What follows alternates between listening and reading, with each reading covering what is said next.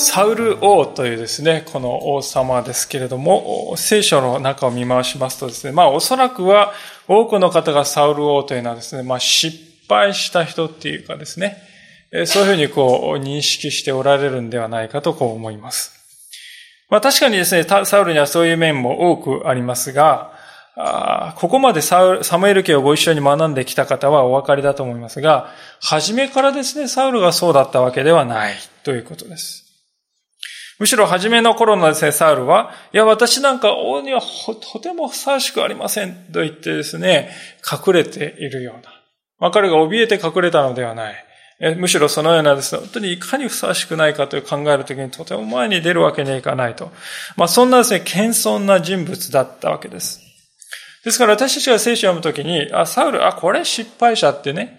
こう片付けてしまうならば、この、この彼の姿を通して聖書が一体私たちに何をしようとしているか、その大切な教訓を見落とすことになるでありましょう。聖書の中でサウルに起こったということは、私たちの身にも起こり得ることであります。特に今日の箇所は、このサウルのですね、後の人生を、まあ、ある意味で決定づけるような、非常に重大なですね、出来事が書かれているのであります。今日は神を信じるということというですね、タイトルを付けさせていただきましたが、神を信じるとは一体どういうことなのか。このサウルの姿を通してご一緒に学ばせていただきたいと思うのです。そこでまず、このことの発端のところから見たいと思いますが、少しですね、細かい話をしますけれども、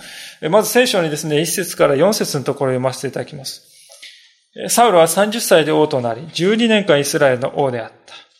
サウルはイスラエルから3000人を選んだ。2000人はサウルと共にミクマスとベテルの産地におり、1000人はヨナタンと共にベニヤミンのギブアにいた。残りの民はそれぞれ自分の天幕に返した。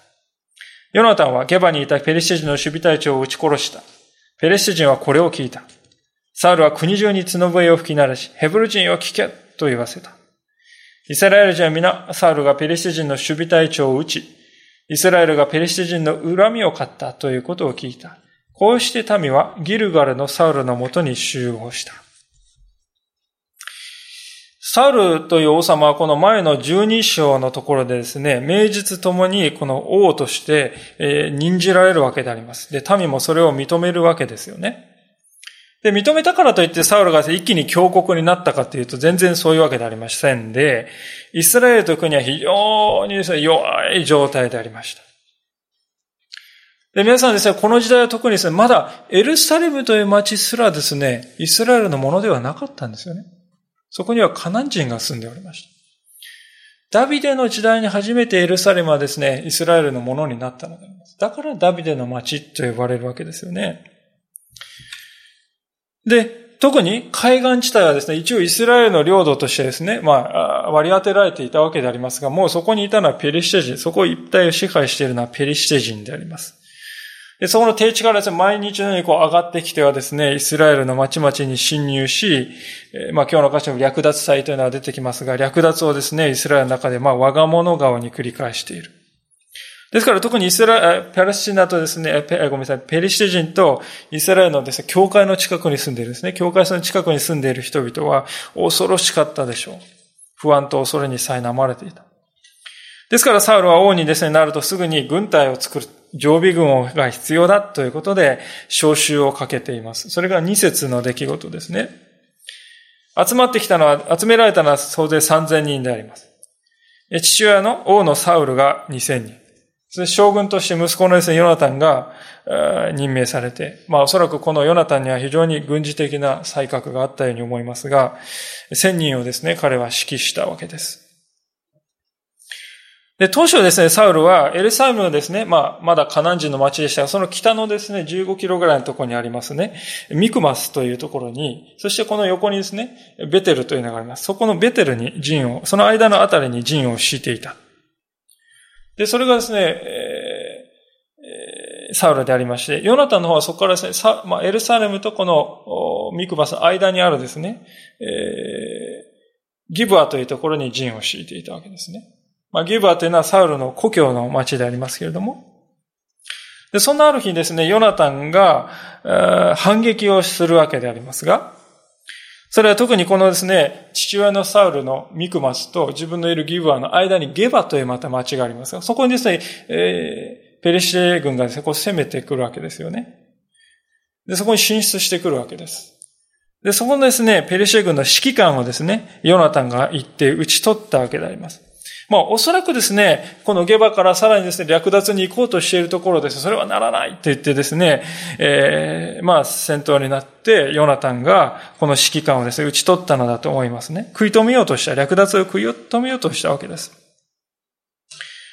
で、実はペリシュ人はですね、この時に、何とかしてですね、イスラエルを全面戦争にですね、持ち込んで、まあ、亡き者にしてやろうとこう考えていたのでしょう。守備隊のですね、隊長というですね、重要な人物がやられた。報復戦だということですよね。それですね、格好の理由をつけて、ここぞとばかりですね、ペリシェ軍はですね、退去して、この海沿いからですねダーッと登ってくるわけであります。で、サウルはサウルでそれをして、巣は国の危機だということで、ブーッとですね、角笛を鳴らして民をですね、かき集めようとするんですが、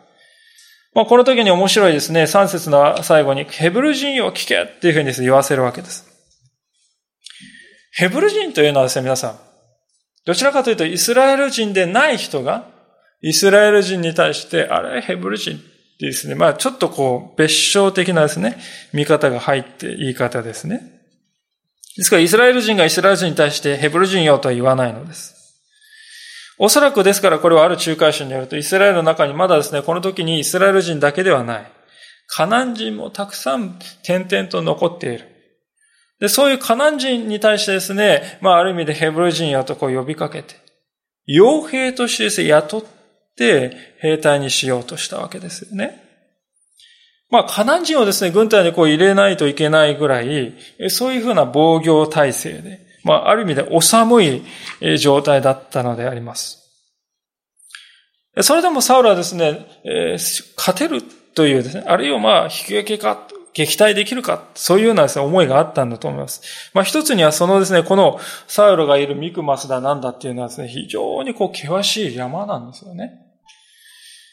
例えば、ミクマスとかその先ほどのゲバ、まあ、守備隊長が出てきたですね、進出してきたゲバというところは海抜600メートルから650メートルもありますね。で、ミクマスとゲバの間にはですね、100メートルも一気にガーって下るですね、えー、険しい崖があるわけであります。で、さらにその西側にあるですね、まあ皆さんから来て東になるかもしれませんが、ベテルというところは標高850メートルですよね。栗駒山がほぼ1700メートルぐらいだと言いますから。まああの山の中腹ぐらいのですね、高さ。どこ行ってもそれぐらいの高さ。それがですね、皆さんイメージしてください。そういう山ばっかりのところなんですね。で、サウルがですね、角笛を集めて、鳴らしてですね、民を集めようとしたギルガルというところはまたこう東に数十キロ行ってですね。皆さん、イスラエルでこの東側というのはヨルダン川が流れていて、ヨルダン川とかシカイっていうのは世界で一番低いところですよね。海抜、海の下にマイナス300メートルにもなる。ですから海抜850メートルからマイナス300メートルまで一気に1200メートルもですね、すごい崖で下がっていくわけであります。ですから、そんなところですね、大きな軍隊なかなか動かせないんだろう。ゲリラ戦だってそういう思いがあったかもしれませんね。しかもヨナタンがですね、守備隊長をですね、打ち取って士気が上がっているこの機会だ。まあ、サウルにはそういう読みがあったわけですが、まあしかしこれはあまりにも楽観的すぎる見通しだったということが、次第に明らかになってきますね。それは5節ですが、ペリシテ人もイスラエル人と戦うために集まった戦車3万、騎兵6千、それに海辺の砂のように多い民であった。彼らは登ってきて、ベテアベンの東ミクマスに陣を敷いた。イスラエルの人々は民がひどく圧迫されて自分たちが危険なのを見た。それでホラー穴や奥まったところ、岩山、岩間、地下室、水ための中に隠れた。またあるヘブル人はヨルダン川を渡ってガドとギルアデの地へ行った。サウルはなおギルガにとどまり、民は皆震えながら彼に従っていた。皆さん、あれと思うのではないでしょうか。サウル軍の本陣というのはもともとミクマスにあったとこを最初に申しました。それは2節に書かれている通りです。そのミクマスにですね、えー、ペレシテ軍がガーッとこう登ってくるわけですよね。圧倒的な軍勢であります。戦車3万両、騎兵6千機、歩兵はまあ海辺の砂のように書いてます。数万人でしょうか。もうですね、埋め尽くすようなですね、今日見るだけで恐怖するな、圧倒的な兵力がですね、ミクマスに来るんですよね。イスラエルがあっという間にこう、もう、この葉のように蹴散らされて、ミクマスを捨ててですね、東へ東へとダーッと降りて、下って逃げていくわけです。で、しまいには洞窟があった、やれ、隠れろ。えー、ですね。ありとあらゆる隠れ場に逃げ込んで、水ための中にまで、えー、水ための中にまで隠れた。もう惨敗とすら呼べない、壊滅的な状態である。風前の灯火とも言えるかもしれませんね。で、あるヘブル人はですね、ヨルダン川を渡ってとあります。まあ、雇われのカナン人部隊ですよね。傭兵部隊もですね、ダーッと逃げて、そこでですね、えー、さらにとどまらないで、こう、ヨルダン川のですね、そこも渡って、さらにどんどん東の方に、40キロ、50キロもですね、逃げ続けていった。そんな状態でした。で、サウル自身もですね、このミクマスからですね、ギルガラまでですね、30キロダーッと逃げていったわけですよね。もう方法の手であって。民の心は恐怖に打たれてしまって、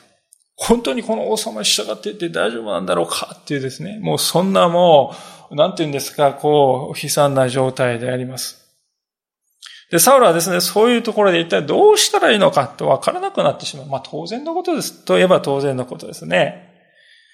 そこでサムエルが来てくれるはずだ。サムエルが来るのを待って、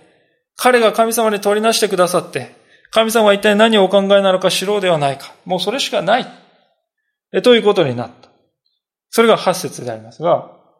サウルはサムエルが定めた日によって7日間待ったが、サムエルはギルガルに来なかった。それで民は彼から離れて散っていこうとした。7日間という日数はですね、どこにも聖書に書いてないんですけども、あらかじめサムエルとですね、サウルの間で、まあ、危なくなった時は、危険がですね、国の危険がなった時には、私は7日以内にあなたのところに行く。そして御心を求めてあげましょうとこう言っていたんでしょう。恐怖にもうおののいているなんとか民はですね、もうあともう少しでサムエルが来るから待ってくれ。もう少しだ。もう少しだとですね、励ましながらもう辛抱強くですね、待っていたと思うんですよね。しかし、7日目になってもサムエルは来ない。で、その理由はですね、書いてないですね。ですからわからない。なんでですね、聖書を書かなかったかというと、これが問題の本質ではなかったからですよね。サムエルは遅れるのが問題なんじゃ。そうではないんだ。サウルの次の行動こそが問題の本質であったからであります。9節そこでサウルは、全焼の生贄と和解の生贄を私のところに持ってきなさいと言った。こうして彼は全焼の生贄を捧げた。ちょうど彼が全焼の生贄を捧げ終わった時、サムエルがやってきた。サウルは彼を迎えに出て挨拶した。サウルはサムエルが来ない。7日間待ったけれども、8日目になってしまった。まあおそらく8日目のことだと思います。なんと自分自身だけで礼拝を取り行ってしまったのです。これは明白な越権行為でした。礼拝を取り行う務めというのは、ただ神様が任命して、えー、ですね、祭司としたサムエルの任務だったわけであります。ところがサウルはこの時、サムエルの権威をですね、尊重することよりもですよ。もう早く、早く儀式、礼拝をとにかくやること。それこそが大事なんだ。儀式を行うことが大事なんだ。そういうふうに考えました。ここに大きな問題があったわけです。なぜならば、サムエルの権威をですね、退けるということは何を意味しているかというと、サムエルを祭司に任命した。サムエルを預言者としてお立てになった神ご自身を退けるということの等しいからであります。例えば、国と国との間でですね、何々国の国の大使という人が来てですね、交渉するときに、そのですね、大使をないがしろにするということは、その国全体をですね、その大使を送った、その国の王や総理大臣を退けるということと等しいからです。ですから、サムエルを退けるということは、サムエルをですね、お立てになった神ご自身の権威を退けるということになるんですね。で、サムエル、サウルのやってることはですから非常に矛盾してるんです。神様を礼拝することが大事だよと言いながら、神様をですね、がお立てになったサウルを、サムエルをですね、退けて、神様を退けて、ですから神様を退けていながら神様を礼拝しようって言っているわけですから、本当に大きな矛盾なのでありますが、サウルにとってはそういう矛盾だと考えなかったんですよね。で、実に皮肉なことにですね、なんと彼がその生贄を捧げ終わった、やった、終わった、とほっとしていたかもしれない。その時にですね、あサムエルさんがいらっしゃいました。なる。神様がその摂理的な導きによって、サウルがですね、した軽率な振る舞いをあらわにしておられると。ちょうど終わった時にサムエルが来た。まあそんな風に私は感じるのであります。サウルは一体この時に何を考えてですね、こういうことをしたのか。それが大事なところなんですね。今日皆さんとご一緒に学びたい中心的な事柄は、この時サウルは一体何を思っていたのか。その彼の心の中にあったものを通して私たちは教えられたいのであります。サウルはこうして、サムエルとサウルのやりとりはこういうふうになっています。11節と12節あなたは何ということをしたのかサウルは答えた。神が私から離れ去っていこうとし、またあなたも定められた日にお見えにならず、ペリシテ人がミクマスに集まったのを見たからです。今にもペリシテ人がギルガルの私のところに下ってこようとしているのに、私はまだ主に嘆願していないと考え、思い切って全焼の生贄を捧げたのです。サウルは三つの理由を挙げております。まず第一のことは、民が私から離れ去っていこうとしていたんです。と言っています。つまりこれは、孤立することに対する恐れであります。サウルはもうただでさえ少ないんですよね。非常に少ない民がですね、もうもっともっとですね、時間が経てば経つほど減ってしまうと、これは何よりも恐ろしかったのであります。もう何とかしてこの民のですね、折れそうな心をつなぎ止めていかないと、もう大変なことになるというふうに考えましたね。で、特にサウルはですね、これまでですね、戦争によってですね、勝利して、ああ、サウルはないですね、偉大な王だっていうですね、王様の力量があるんだとこですね、認められたわけじゃないんです。サウルが王と呼ばれるのは、ただですね、この者を王とせよと神様は言われたので、それが民、民がそれを認めたからであります。とすればサウルはなおのことですね、私を王にしてくださったのは神様じゃないか。じゃあ神様に従い通さないといけないんじゃないか。まあそう考えるべきだったわけですが、サウルはですね、神様を見上げるよりも、こ人を見て、ああ上を見るよりも、横を見たのであります。彼はですね、神様を恐れて神様に従った結果、孤独になるかもしれない。そう恐れて。その結果、人を恐れて、孤独を避けようとしたのであります。そのことはですね、彼がですね、あくまでもこの生贄を捧げるという儀式を行うことが大事だとですね、そうこだわっていた。まあその姿を見ても明らかであります。というのは皆さん、サムエルがですね、遅れているとならばですね、まあ、生贄はサムエルのさんのことだからできないけれども、私は祈ることができるじゃないか。そうだ、祈ろうと言ってですね、神様の前にですね、一人ひざまずいてですね、あの、サムエルの母親のハンナがですね、一人で心を注ぎ出して祈ったように、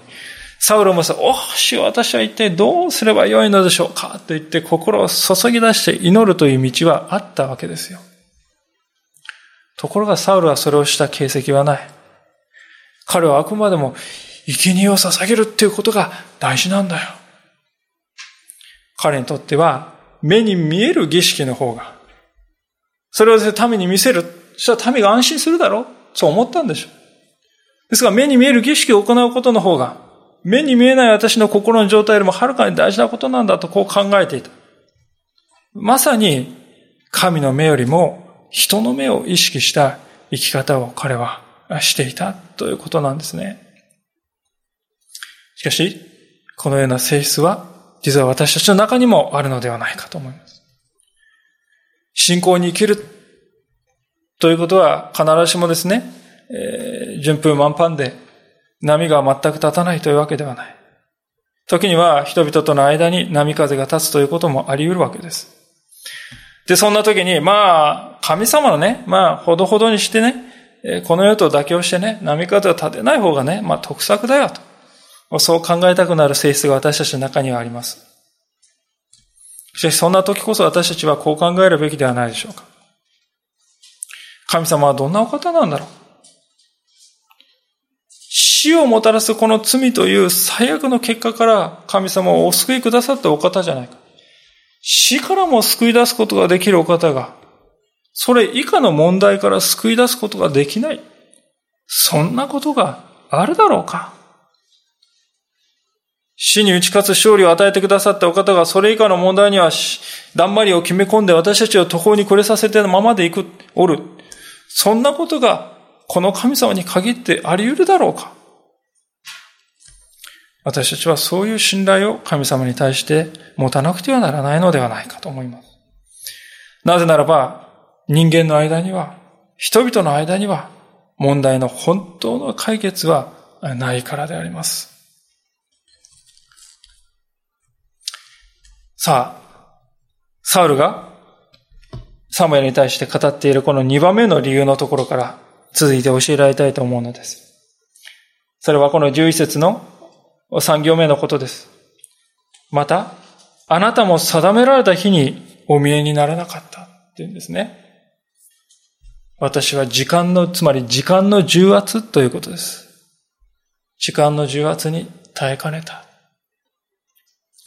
サムエルはここでですね、要するにこうサムエル、サウル、ごめんなさい、サウルはここで、要するにサムエルをこのように責めているわけです。サムエルさん、あなた7日間っておっしゃいましたよね。私ちゃんと待ってたんですよ。でも来てくれなかったじゃないですか。問題はあなたの方にあるんじゃないですかそういうような含みがね、彼の答えの中にはありますね。まあ、露骨に言ってはいませんけれども。でも彼の思いの中にあることは明らかじゃないでしょうか。まあ、確かにですね、サウルの言ってることの一理あるよねって思うわけですよ。特に今の現代社会っていうのは時間に非常にですね、厳しいですよね。もう、や東京に行きます山手線がですね、2分遅れただけですよ。チッていうですね、声がですね、聞こえるほどです。まし1日遅れる。遅れたまあサムエルの中にも火があるよねっていうふうに感じるわけです。私たちの現代の感覚では。でも皆さん、ここでサムエルが遅れたということと、遅れたからといってサウルが生贄を捧げたということはですね、明確に切り分けて考えないといけないことですね。なぜそう言えるかというと、一つの例え話をしたいと思いますが、皆さんがですね、ある会社の社員だとこうします。考えてください。どんな会社でも構いません。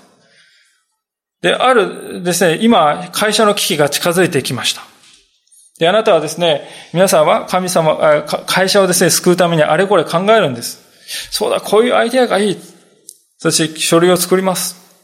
でもそれを実行するためにはですね、社長の印鑑がですね、決済で押されないといけないんですね。で、社長に電話をかけてですね、来てください。あなたは社長室の前でですね、待機しているわけでありますが、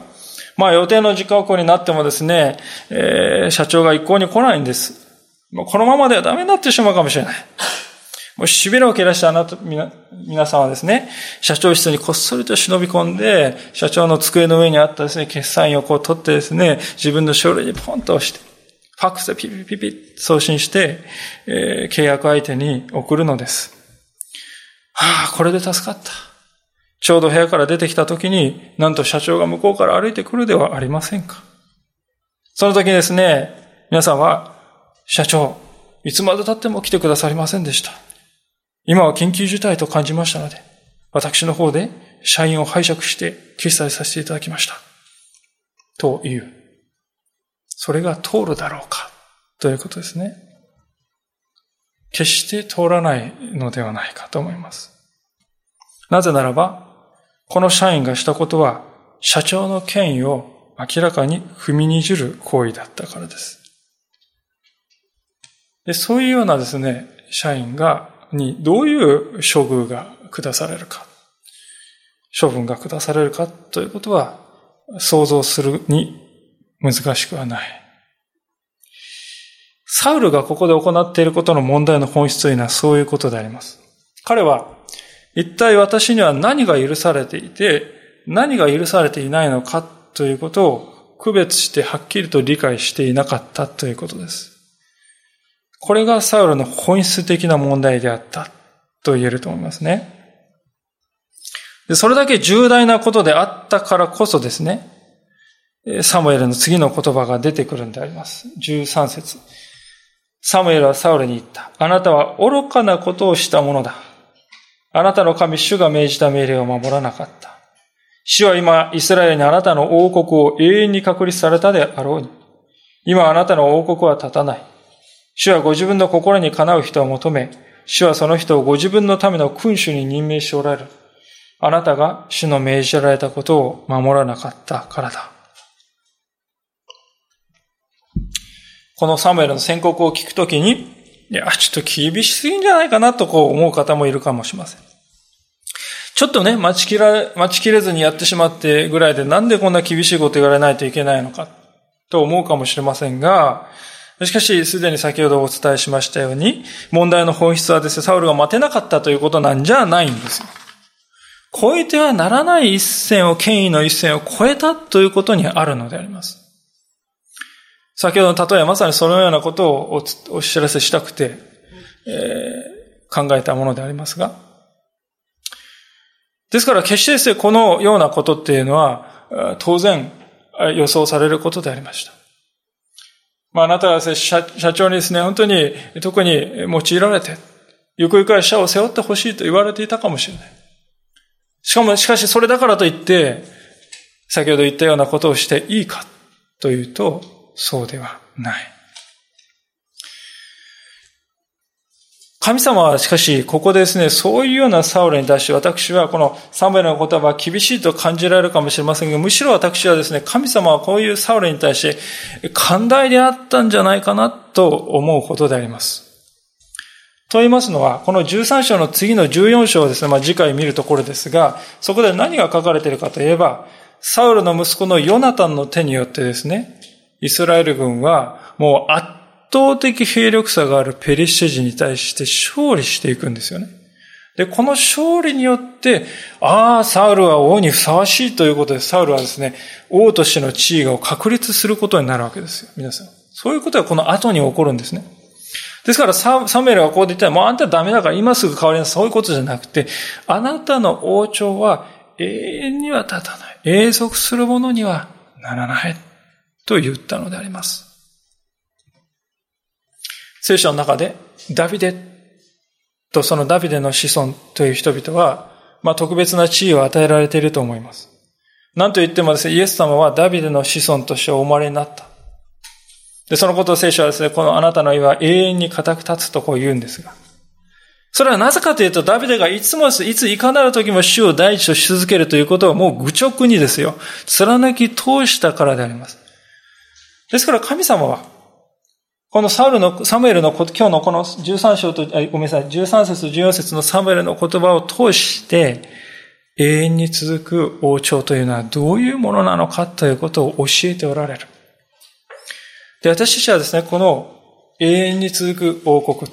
ということがイエス・キリストにおいて実現したということを見ているのであります。イエス様は、まあ、ある意味でサウルはもちろんのこと、ダビデすらも成し遂げ得なかった自分を100%父なる神様に明け渡し、最後まで従順を通されるお方だ。その姿をですね、示しているのであります。だからこそイエス・キリストは私たちにとって永遠の王であると、聖書は言うんですよ。サムエルがですからサウロに語った言葉の中にはそういう未来までも暗示されているんであります。ところがサウルは自分がさ、一体どなたによって王とされたのかということ、それすら忘れてしまったわけでありますね。で、こういう危険はですね、私たちにも本当にたやすく訪れるものだということを知っておきたいと思います。自分は土くれに過ぎない。私は地にいる。しかし神は天におられるんだ。そのことをいつも忘れない。そういう人は幸いな人であります。時々私たちは、まあ、土くりに過ぎないにもかかわらず、神様のですね、前に一歩ですね、出てしまうことがあるんじゃないでしょうか。神様、こっちです、こっち、こっち、こっち、こっちですよ。こっちの方がいい道ですよ。って言ってしまうんですよね。しかし私たちは常に主のなさることこそが最善であるということをいつも認める必要があるわけです。私たちは決して主の前に出ない。むしろ主の一歩を後ろに退いて、主がどこに行かれるであろうか。主がなさることを見つめて、そこに信頼していく。それが神を信じるということなのだ。今日私は皆さんにお伝えしたいわけであります。さあしかし、サウルは時間の重圧に耐えかねていたわけでありますが、しかし私はその時の心の持ち方も、実は大きな鍵だったのではないかと思うんですね。神様は人にですね、待つということを求められる時があるんですね。時にはこの時のですね、サウルの理由も与えられずに待つということもあるんです。で、その時にですね、どういう期間としてその待つ期間をです、過ごすのかっていうことです。そこが問われるんですね。ある人は神様からですね、待ちなさいと言われて、理由もですね、なしに待ちなさいと言われた時にですね、そのですね、日をですね、まあ、あたかも合格発表の日を待つ受験生のように過ごしますね。皆さん、合格発表っていうのは当然ですね、合否っていうのはその当日にならないとわからないわけですよ。ですから、ある意味、10日後に発表があるって聞いたら、9日間はですね、もう本当悶々としながら過ごすんですね。はい、早く来ないかなって、このね、解き放たれたい、この重荷感から、早く結果が知りたい。もうその思いだけがですね、募ってきてですね、不安がですね、しかし、教えたらどうしようとかいろいろですね、もう永遠のようにですね、長く感じられて。で、万が一ですね、ここ10日目になってですね、えー、発表は明日に延期になりましたって言って、はぁってですね、不安でもう押しつぶされそうになって。サウルがサムエルを迎え待った時のですね、心ってのはまさにそういう日だったんじゃないかと思うんですよね。しかしその一方で、神様から待てと言われた時に、その日をですね、結婚式の日を待ち望む婚約中の若者のようにして過ごすという、そういう人もいるんであります。いよいよこの期間、自分の身を清く保とうじゃないか。まあ、フィアンセと結ばれる日を期待しながら、私は日々は今与えられている仕事をきっちりと果たしていこうじゃないか。まあそういうふうに考える人もいるのです。で、実にサムエルがサウルにですね、期待していたこの7日間の過ごし方っていうのは、まさにそういうふうにして神を待ち望む日々にしなさいよっていうことだったんだろうと思いますね。実際、ある説教者はこの期間のことをですね、こういうふうな期間だったと言ってるんですね。この7日間は、サムエルを待ってイライラするための期間ではない。主を待ち望みつつ、7日間の正解を送るということであり、それ自体が礼拝行為であったのだ、とこう言うんですね。明らかに捉え方が違います。で、こういうふうな発想の転換が私たちに必要なんだということなんですね。もう神様早くしてくださいよ。もう約束したじゃん、あの日。何ですか？って言っても、ね。そういうふうにして待つのか。正解のようにしてですね、礼拝行為のようにしてその日を待つ。そういうふうに言われてるんだなって受け取るか。もうこの受け取り方ですね、の違いで全く私たちのその期間の歩みはですね、有意義さ度合いっていうのは変わってくるでしょう。で、これは私たちにとってもさ同じなのです。聖書にはイエス様はですね、見よ私はすぐに来るとおっしゃっている箇所がありますね。すぐに来るって言ったのがいつかっていうと2000年前ですよ、皆さん。すぐに来ると言ってからですね、2000年間私たちはある意味でサウル以上に圧倒的に待たされているんであります。で、この期間を今私たちは、今なお私たちは待機をある意味で強いられていると言っても過言ではない。で、この期間をどう生きるのかということですよ。神様すぐに来るって言ったら何ですかこの2000年っていうのは。全然来ないじゃないですかって不安を感じるか。あるいはまたもう神様はすぐに来ると言って2000年も来ないから、これはもう最初からね、嘘だったんだって、そんなですね、感覚になるか。それもう、あるいはまた忘れ去ってしまって、あ、すぐに来るって、そういえば言ってたんですね、って言って、忘れてしまうか。それともですね、皆さん、イエス様を信じるということは、イエス様の婚約者として迎えられたっていうことですよね。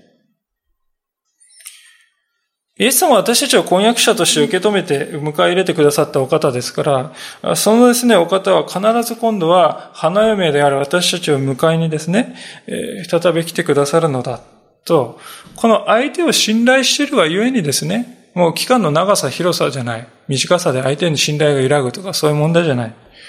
あな、イエス様を個人的に信頼しているがゆえに、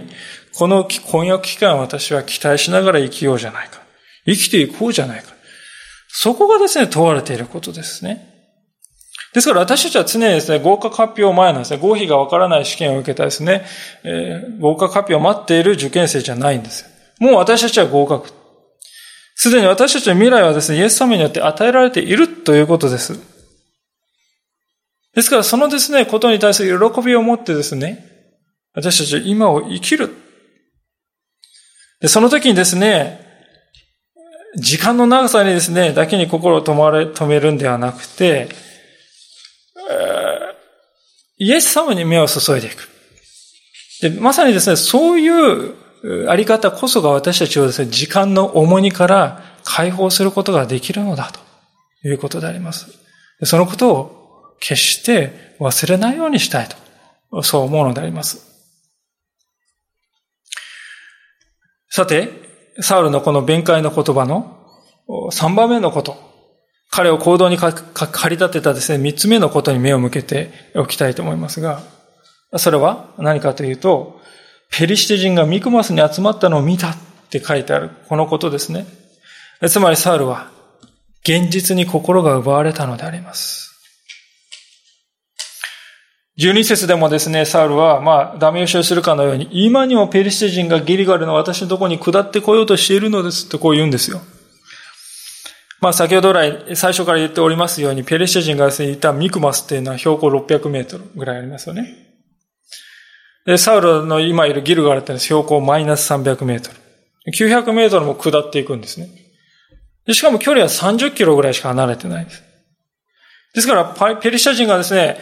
その気になれば下り坂ですからですね、一気にダーッと走っていって、一日でドワーッとですね、押し寄せてくることもできるような、そんな距離感と思っていただければと思います。ですからですね、サウルはもう今はですね、これなんかダラダラしてる間にもですね、ダッダッダッダッとですね、もう怒涛のごとく、ペリシャ軍が押し寄せてくるかもしれないと恐怖にとらわれて、それが彼を行動に駆り立てたのであります。で皆さんよく考えてみてください。そういう危機というのは今始まったことでしょうか ?8 日目からいきなり危険が生じるんでしょうか？そうではない。7日目も、6日目も、5日目も、5日前もですね、3日前も、いつも同じだけ危険があったのであります。その7日間すでに神様はイスラエルを守ってきてくださっていた。ところが8日目になった途端ですね、心が折れる。現実の重みにぐわーっと押しつぶされそうになる。7日目の夜と8日目の朝で彼の見ている世界は根本的に変わってしまったわけですね。いかがでしょうか皆さん。まあ、こういう一種のパニックのような状態に私たちも陥ってしまうことはないだろうかと思うのです。皆さんは7日間を守ってくださった神様は8日目も9日目も10日間も2週間でも守ってくださるそういうことはできるお方に違いないと思うんでしょうか？思えるでしょうか？それとも7日間は大丈夫かもしれないが、8日目にはわからない。そういうふうに取るのでしょうか？私たちがパニックに陥るときに一つの原因はですね、以前、これまで過去神様が一体何をしてくださったかっていう、もう蓄積がもう全然効いてこない、力にならないっていうですね、そういう傾向があります。パニックに陥る人の中にですね、ありがちな傾向はそうですね。信仰者としてこれまで何度も何度も神様は守りをと導きをて、守り導いてくださったじゃないか。それなのに、一度の試練がパニックに陥らせるということはあり得るわけです。サウルはまさにそうだった。でもサウルはですね、すでにこの12章のところに書いてある、11章や12章に書いてあるように、神様の霊によって燃やされて、あの、アモン人のをですね、王が攻めてきた時に勝利するという経験をですね、しているんでありますよ。でもその経験はですね、彼にとっても全然力にならないんですね。サウルはいつも目の前の危機の奴隷として自分の心をですね、差し出し、差し出す。そういう道を選んでいたのです。皆さん、だからこそ聖書は次のように語るんでありますね。詩篇の103編の2節ですね。詩篇の103編の2節これはもう暗唱聖句のようにして皆さんご覚えておられる方も多いと思いますが、しかしもう一度新しい思いで今見つめたいのであります。詩篇103編の2節ですね。一節からそれでは読みます。詩篇の103編の一節二節第3版で1008ページ、第2版では925ページです。お読みします。詩篇103編。我が魂よ、主を褒めたたえよ。私のうちにあるすべてのものよ、聖なる皆を褒めたたえよ。我が魂よ、主を褒めたたえよ。主の良くしてくださったことを何一つ忘れるな。皆さん、主の良くしてくださったことを何一つ忘れるな。これはそうしないと神様から呪いが来るからですか？神様が怒るからですか？だから私たちは主の良くしてくださったことを忘れるなと言われるんでしょうか？そうではない。これは神様にとって良きことである以上に私たち自身を守る道なんですね。そのことを忘れないようにしたいと思うのです。なぜならば、神様の恵みをですね、思い起こそう、数えよう、いつも心に留めておこうとですね、そういうことをしている人だけがですね、今の圧倒的な現実というですね、この現実に打ち勝つ勝利をですね、得ることができるからであります過去をですね、恵みを思い起こしていない人は現在に押しつぶされるのであります。もちろん私がこういうふうに語るときにですね、もうクリスチャンは現実は見なくていいんですよってそういうことを言いたいんじゃありません。空理空論の理想主義をですね、私は皆さんにですね、そこに囚われてほしくはありません。現実はしっかりと見るのです。片色のない目でですね、現実をしっかりと見極めよう。たとえこれはネガティブなことだから見ないようにしよう。そうではない。ネガティブなことを見、これはポジティブなことだからこれだけを採用する。そうではない。これもですね、本当にしっかりとありのまま見る。決して誇張することをしないで目の前にあるものを見つめるんです。で、その結果、信仰者というものはですね、その現実がいかなるものであろうと、その現実の奴隷にはならない。そのようなことを、私は、私の心をこの現実の奴隷として差し出しはしない。むしろ、人間の現実を超えて働くことのできる神のしもべとして私の心を捧げようと。これが分かれ道だということであります。私たちは人生において無数の危機を経験するでありましょう。まあ、去るほどの危機を経験するかどうかわかりません。でも、私たちのこの国が本当に60年、70年前は似たような危機を経験したわけですから。またそういう危機が訪れないよとも限らない。でその時に私たちはですね、目に見えるものを奴隷としてですね、もう心を支配されてしまうのか、それとも目に見えないお方のしもべとして生きるのか、その選択が迫られるのは私たち一人一人であります。皆さんであります。サウルは、の姿を見るとき、彼はですね、ある意味、私たちにそう語りかけているのではないかと、こう思うのであります。皆さん、そういうわけで、サウルが抱えていた問題というものが、まあ見えてきたのではないか。そう思うんですね。で、聖書はその後のことも書いていますが、サムエルはですね、一人でそこを去ってギルガルに行ったことを聖書は書いています。15節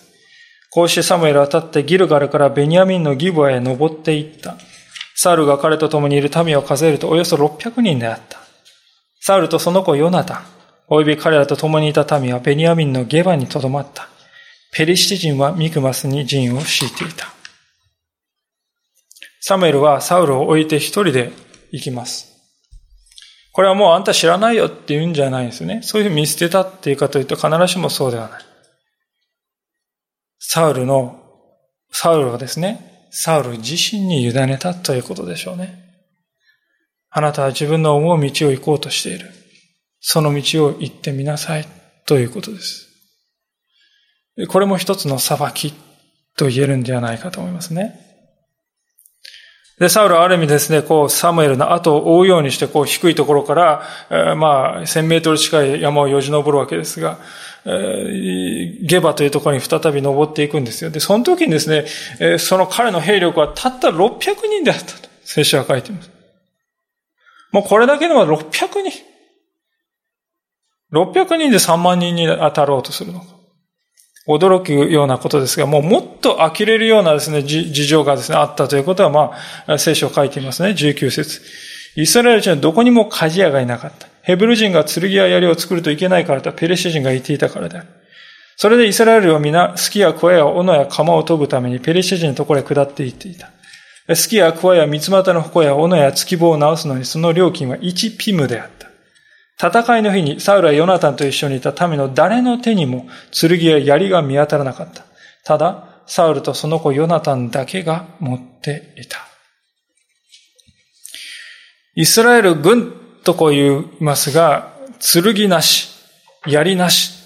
そういう軍隊であったわけです。で、軍隊は愚かですね、農民もそうですよね、農機具のメンテナンス、まあ、何回もこう繋がって、やってるとですね、釜もですね、なまってくる。で、それをですね、研ぐための技術がないわけです。で、な、あろうことかペリシェ人のところにですね、行ってお願いしないといけない。すみません、って言ってですね。で、当然ですよ、敵なんですから、法外な料金がですね、取られるわけです。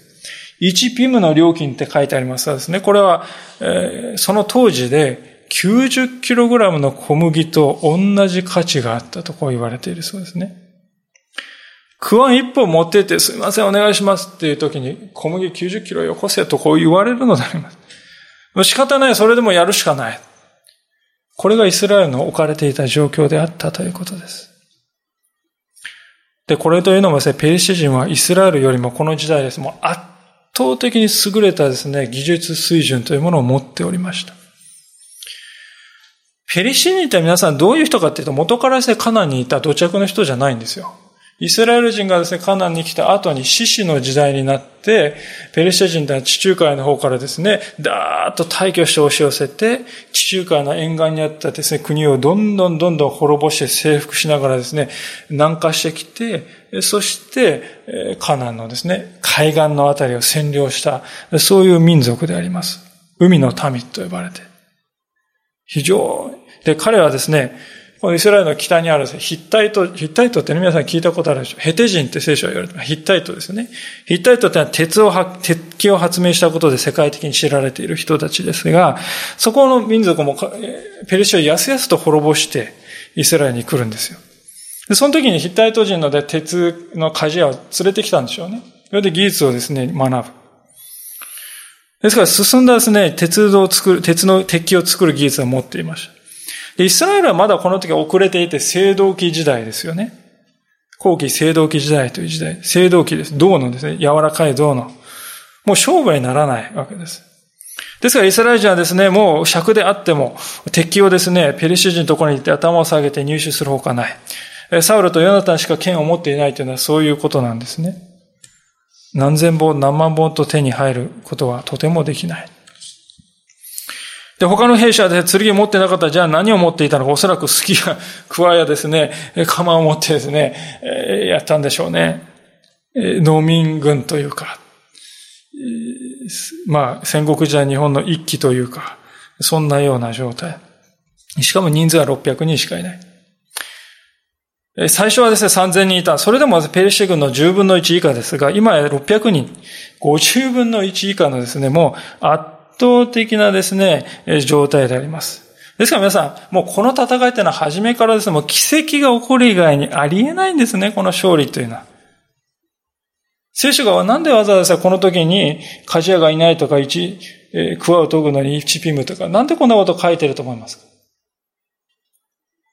神により頼む。それ以外に勝利はありえない。そういう状態だったんだ。それを私たちに教えるためです。で、こう考えると改めてサウロがですね、何をしたか。その重大な意義というのが、意味というのが見えてきますね。初めからこの戦いは奇跡が起こらない限り絶対にありえない勝利だった。初めからそうでした。ところがサウルは、その奇跡をもたらしてくださるであろう神様の命令を第一にはしようとしなかった。もともと少ない3000人しかいない兵士がもっと減ってしまう。それは困る。少ない手勢をさらに失うことを恐れて最大にして究極の助け主なるお方をないがしろにしたのですね。このちぐはぐさこそ彼の信仰の内実を象徴するような姿だったと言えるのではないでしょうか。私たちもしかし、サウルのことを決して笑い飛ばすことはできないと思うんですね。いかがでしょう皆さん。私たちは毎日真実に神様を礼拝しているのでしょうかそれとも、私は神様を日々礼拝している経験な信仰者であるという、そういうお墨付きが欲しくて神様に向かっているのでしょうかそれが今日私たちに問われていることではないかと思います。週の初めの日、つまりサウルで言えば7日間の時だけ神様を礼拝しようと、そう考えていたのじゃなくてですよ。日々、主よ、今日も私を助けたまえ。日々、神様に熱心に純粋により頼んでいくかどうか。私はそういう生き方をしているだろうか。そう問われたいのであります。もし私たちの行く手にこれはとても無理だと思えるような、まあ、サウルが経験したような試練があるなら、もう自分にはとても無理ですから、なおのこと主よ、お助けくださいと、ただ主だけに純粋に熱心により頼んでいきたい。で、まさにそのようにしてより頼んだ一人の人物によって、14章のある勝利は、もたらされていくんですね。今日は神を信じるということというタイトルを付けさせていただきました。神を信じるということは、神を第一とする。で、そこに愚直にとどまるということなんですね。周りの人は愚かだと言うかもしれない。それは何の意味？でもそれが私にとって何だろうか？何ほどのことでもない。神様を信じるとは愚直に神様を大事として生きる。そして神様を大事とするということこそ、常に私たちにとって最も良い道をもたらすのだ。そう信じていく。それが神を信じるということなのであります。皆さんはいかがでしょうか？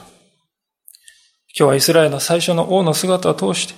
学びましたが、私自身が深く心探られていきたい。そう思います。お祈りいたします。